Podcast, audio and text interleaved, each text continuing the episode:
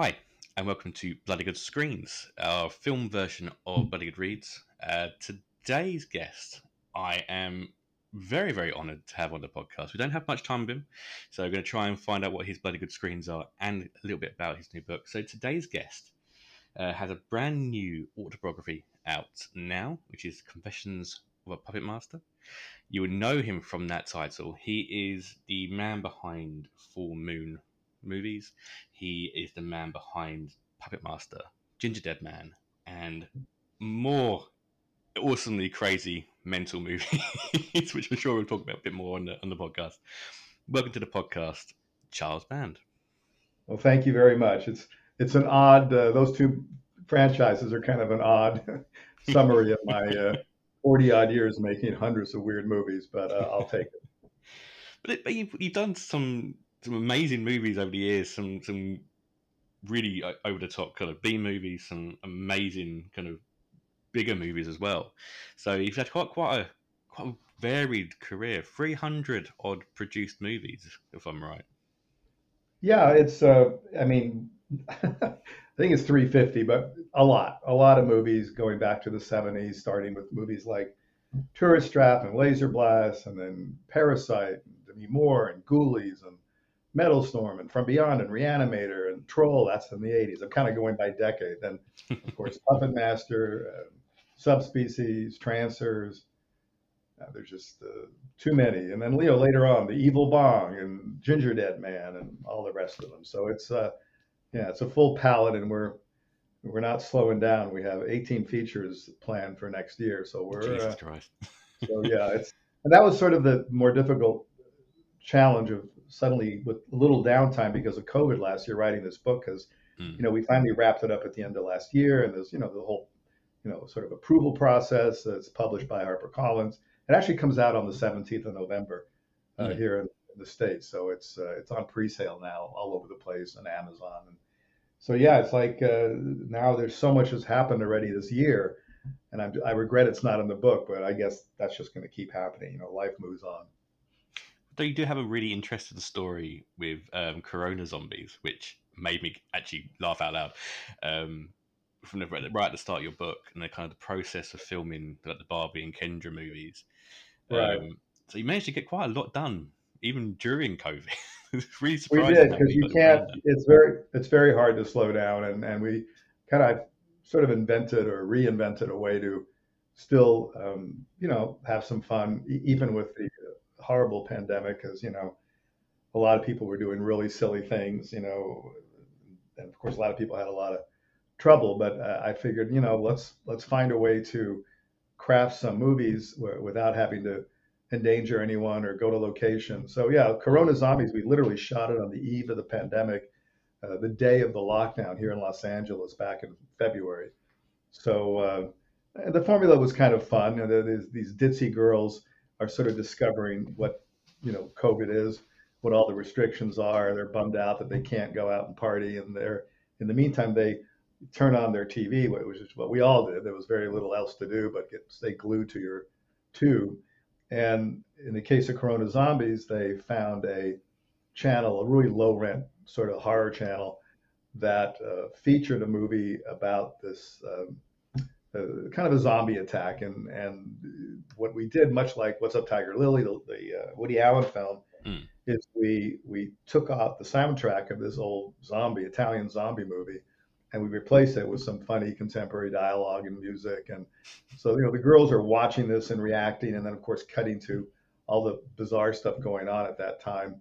And, um, and yes, there is a Corona zombie that invades the house, and we can't resist that. So all in all, it was fun exercise. And then we continued that summer with uh, Barbie and Kendra, the two characters. Uh, they saved the Tiger King because of the whole Tiger King phenomena. Mm-hmm. And after that, Barbie and Kendra um, uh, blow up, or I, I, forget my own title. How do you like that? Storms Area 51? Yeah, Storm yeah. Area 51. Thank you there. Thank you. So, um, yeah, these were fun to make because, again, they relied on um, old material that we sort of repurposed and the girls reacting. So the actual shoot time for each of those movies was one day. So only Christ. one day we had to brave uh, COVID and masks and all the rest of it. Otherwise, everything was done from everyone's home. The voice actors, the music, the mix, mm. you know, all that was done uh, as everyone was, uh, you know, staying at home. So, what got you into horror in the first place? What what was it about kind of the horror genre that kind of well, know, I, I grew up this, basically. Yeah, I grew up on a movie set. Basically, my dad made movies, and one of the early films that I remember that he made um, was called Face of Fire with Richard Widmark. It was a scary. Um, I mean, again, I was really tiny, but of course, he put me and my brother in this movie, and I remembered, you know, how cool it was in a way, and the makeup, and I think somehow that early experience. We shot it in Sweden. He shot it in Sweden, but the whole family was there. And then staying up late at night back in the late 50s as a little little kid, uh, looking at movies like the original Frankenstein and The Mummy, and you know those experiences are, are, were so magical. And I found over the years so many people who've watched my movies, I've heard literally hundreds of similar stories that, you know, people would say, "Gosh, I remember that I, I was probably too young, but my mom and I, we went to the store, we rented Puppet Master, and it's such a mm-hmm. memory of watching that movie with my mom." And I've, I've heard that story, different variations, literally hundreds and hundreds of times. So I think, you know, it was an early on thrill ride, really. The, you know, I stayed up with my dad to see Frankenstein you know, one in the morning for a little kid. I was probably six or seven. And, you know, just, and I'll talk about Frankenstein because it's one of the ones I do want to talk about. I don't want to mess up your, your rhythm over there, but yeah. uh, I think the early diet of those movies and as a little kid moving to Europe, uh, I grew up in Rome, Italy. I was a few years old. We went to Rome, and that's kind of where my dad made movies, and I hmm. grew up on movie sets. And somehow the horror sci-fi, you know, um, component made the whole thing really exciting. I was really into those movies, and they're very hard to find too, because unlike today where you uh, can watch uh, movies at will, you know, there's a thousand different ways to find a film. You know, back in the day, there was, you know, there was no chance. You know, especially if you were living in Italy, you know, where even here, you know, you would have to look at some revival house, maybe see once a year some reissue of an old Universal horror movie, or stay up late night at night and watch it on a local television. You know, there was no, you know, just deciding, hey, I'm going to watch this and pushing some buttons, and then you're watching the movie. Hmm. Well, let's let's go straight into it then, because obviously you mentioned Frankenstein. I'm yeah. assuming it's one of your choices. So, yes. what is your first bloody good screen? I, I, think it was. I'm not sure if it was a scream, but it was something that really, you know, I'm the the shock effect. Even today, um, well done as it may be, I'm, you know, I'm I'm sort of jaded and not very. It's like okay, I've seen enough of this. But when it gets under your skin, you know, when you see a movie, in this case, as a little kid, the concept, because you're just beginning to understand life and death and all that stuff, and then the idea of somebody stitching together body parts, and then with some hocus pocus magic and electricity, that creature comes alive was absolutely not just terrifying, but also really like it's like wow that's an incredible i wonder if that can really happen. It's just you know it, far better than just you know some sort of shock value boo. You know the boo thing is is fun but that when it gets under your skin then it's a whole different experience. So that's for sure what did it for me with frankenstein. So let's talk little bit about we, we have to talk about puppet master because it's obviously the, right. the series is huge and it's been going for such a long time. It's still so so popular. I mean, did you ever yeah. think like starting from like Puppet Master's first Puppet Master movie? Do you ever ever think it would get this far? no, you know, you always hope in a you know we, we operate in a very you know low budget and and you know we don't have theatrical releases and we can't rely on any star power. So when you have a movie that resonates that is popular on, on our level, it's great to be able to go back and make a sequel and and just you know explore all that because you're already established the characters and the the effects you know and but no no no one I never thought this would be I mean if I really felt that this would go on for over 30 years I probably would have plotted out a more cohesive uh, you know arc story arc because we kind of winged it every time you know the second one was contemporary then we went back to World War II and so you know that's sort of all over the place but it's a cool body of work, and you know we stuck to our uh, stop motion animation, uh, rod puppetry guns. You know, didn't do any CGI. I'm not a big fan of CGI. Hmm. So these these effects are all organic, and and when they work, I think they work uh, really well. And you know, back to the book, which I'm proud of, and it is you know the story of ups and downs and all sorts of madness for all these years.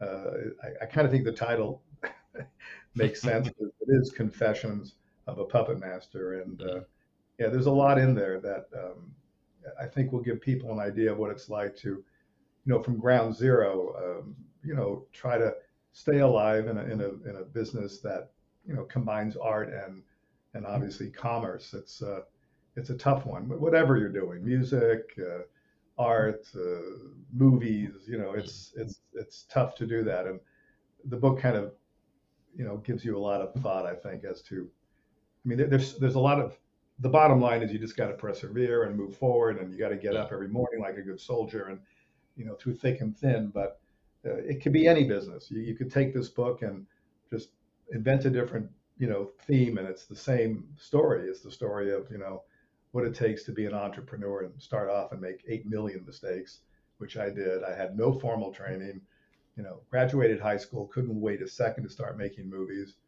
and no business training, you know, just jump in and, and hope for the best.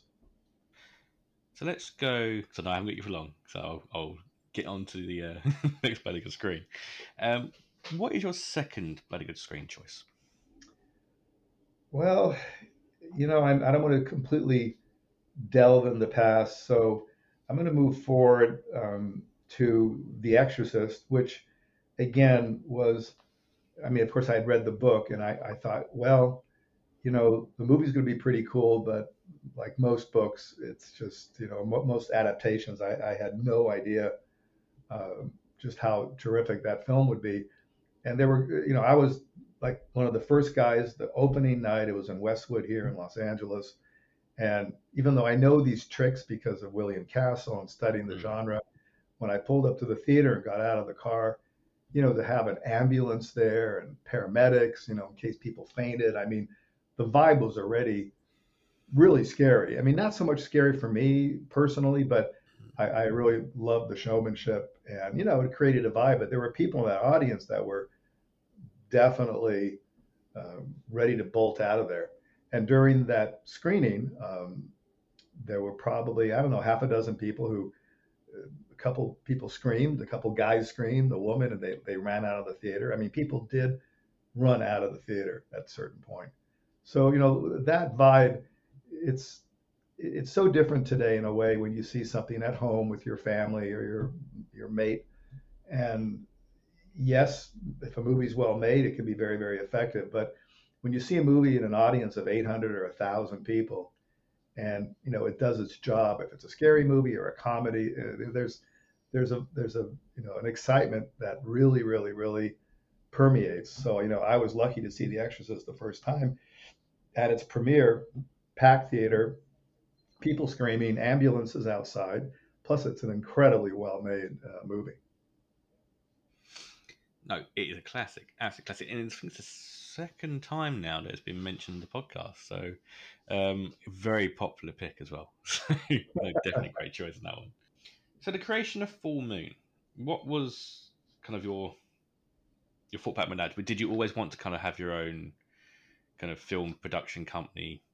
Well, I, I did, but I had a company for many years before called Empire Entertainment or Empire Pictures. So I made starting in the early 80s, you know, a whole bunch of movies. A lot of them did play limited theatrical release. Again, the, the Ghoulies and Troll and Eliminators and Reanimator and From Beyond and Dolls.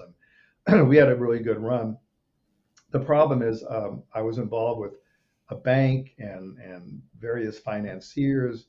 And towards the end of the Empire era, um, the, I was sort of, I'm not sure force is the right word, but highly uh, suggested or recommended to distribute other movies to kind of fill up the distribution pipeline. So whereas Empire started off to be a, a place for my movies, hmm. um, it, suddenly I was sort of beholden to people who, you know, had us distribute films that were not the type of movies I wanted to make. And then it became, you know, it just got out of my control. and finally it made no more sense, and I came to an agreement with the bank and the one partner, and I walked away. I, I, I kept some of my movies and some of the projects that were under development, but I vowed that uh, whatever I do next will be a company where I won't have that problem and I won't uh, take any loans. I'll just make movies. If I can afford it, I'll make 20 movies in one year. And if I can't, I'll make two movies. Mm. But I would make the movies I wanted to make. And so I luckily came up with a name that I think really works to this day. It's Full Moon. And, you know, in 1990, the first movie was Puppet Master. Mm-hmm. Had a really good deal with Paramount at the time. And in those early, early days of video exploding, exploding, we were making a movie every month uh, and and doing really innovative things that no one did, like the Video Zone, a video magazine that you had to find at the end of the tape. This mm. before DVD and all that stuff happened. So, you know, the fan base grew, and and I'm proud of all the movies. We did crossover shows, which I like. You know, we had a series called Dollman, Demonic Toys, and we made Dollman versus Demonic Toys. and, you know, just uh, you know, had some fun in those early full moon years. Cool. And you've done a, you've done really well with it. I mean, you've got full moon features as well, which is the is it streaming service? What do you call it? Right. Yeah. Yep. Um, over here on you know on um, Amazon Prime, it's all there as well for Full Moon. Yep. Um, so it's gone. Got, you know, you, done done amazingly well with it, and it is movies for people like myself who like a bit of a little bit of trash, a little right. bit of serious, and sure. you know, me and one of my, one of my, my fellow like podcasters we do the film podcast with. Um, she's also a huge fan of these kind of films, and it's quite a nice release, and it's quite a nice way of kind of chilling out and not being too serious with your horror, which is just fun. Right.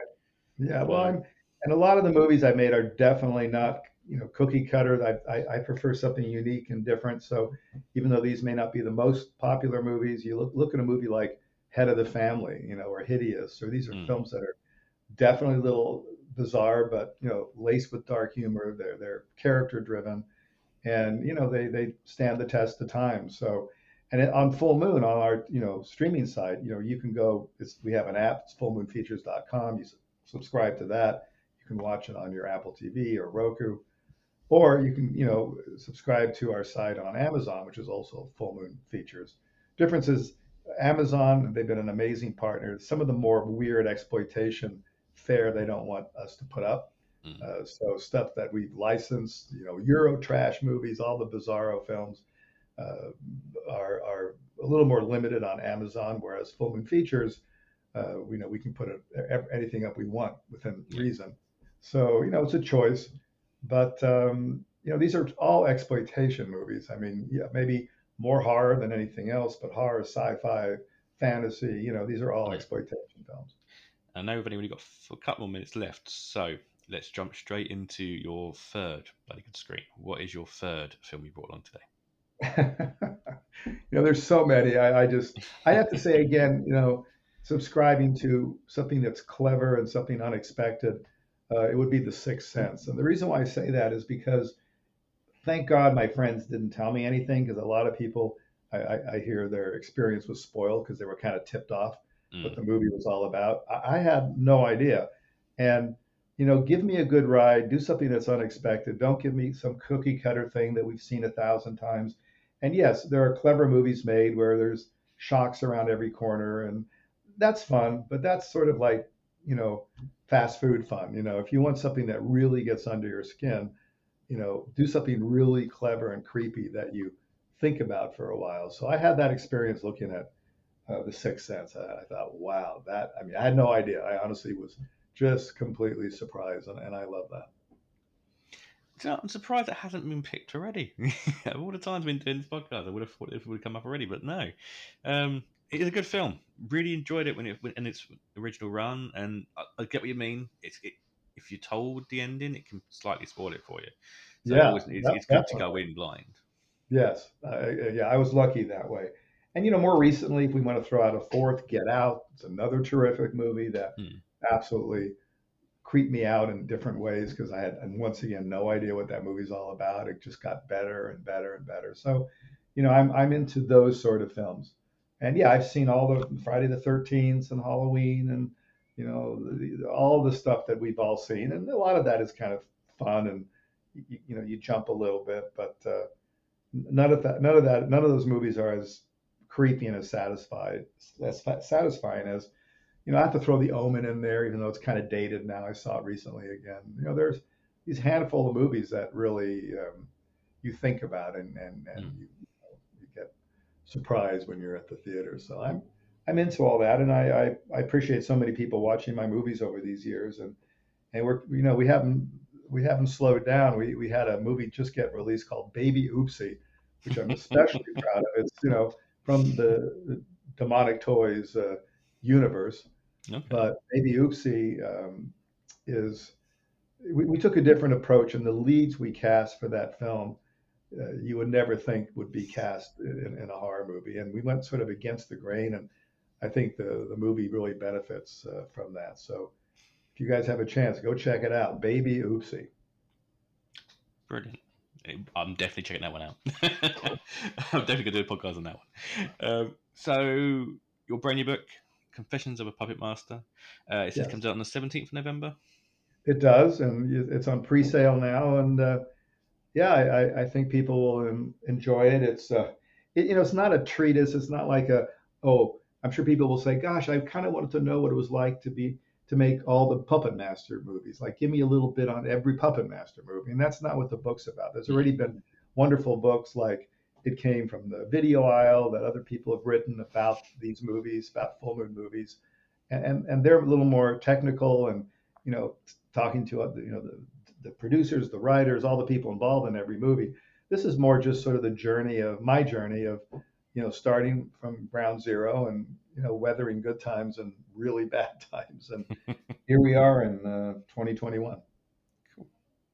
Uh, I'm reading it at the moment. It's actually um, I pushed it ahead of my, my reading list because I've got a lot to read on bloody good reads. So I'm reading this currently. I'm I love the the original the the, uh, the first story about the corona zombies, and I'm really enjoying kind of you telling how kind of how how hard your childhood was with the, with all the um, the illnesses you had. We had to keep coming into hospitals in Italy. And yeah, um, well, you know, to summarize some years of heartache, yeah, I, I, I near death sort of stuff as a little kid. And you know the upshot of all that, and it's kind of the theme of the book in the way, because the book has some crazy stories in it. Mm. Um, the upshot is, you know, when you go through something that horrific, and I don't think that really is why I love horror movies, but when, when you're when you're in that kind of situation, like these poor young kids who go off to war and see things that no one should be seeing, especially an 18 or 19 or 20 year old, it puts everything in perspective. You know, the drama that we see every day, people being upset about really ridiculous things, all of that, you know, it, it's just like, oh Jesus, all right, you, you know, you have to just just shake your head. So it sort of given it gave me a um, a strength, uh, especially as I had failure so many times you know, along my trajectory here, making all these movies that you know it's it's bad, but it isn't as bad as all that. You know, it doesn't compare to what I went through as a little kid. So you just move on. You know, and then of course, people some people are very lucky. They have nothing. You know, they have no misfortune. I mean, they may have good days or bad days, but they don't have anything really horrific happen to them. I think most people are that way, and I think maybe that's why they love watching all these police shows and hospital shows and people dying. I mean, I'm not into those shows at all. I've been through it enough. I don't want to. I don't need to watch it. You know. Mm. Um, but you know, I've I've been on set because that's what I do on so many of my movies, and there's always some issue that someone is incredibly unhappy about or disturbed or pissed off, and it's very easy just to come up and say, you know, dude, it's um, it's going to be all right. You know, don't worry about it. The, we'll get you a better costume. You know. Awesome. Um, I know we've had our time. Unfortunately, I'm going to say goodbye. Um, so thank you so much for coming on the podcast. Um, uh, a pleasure. And uh, yeah, good luck with the book. You thank you. Yeah, check the book out. it's uh, it's fun. This was very very cool. So good luck to you as well. Brand new book, Confessions of a Puppet Master, is out on the 17th of November. Um, go check it out. It's a really great read. Um, really enjoying it at the moment. Working my way through it while working on some bloody good reads books as well.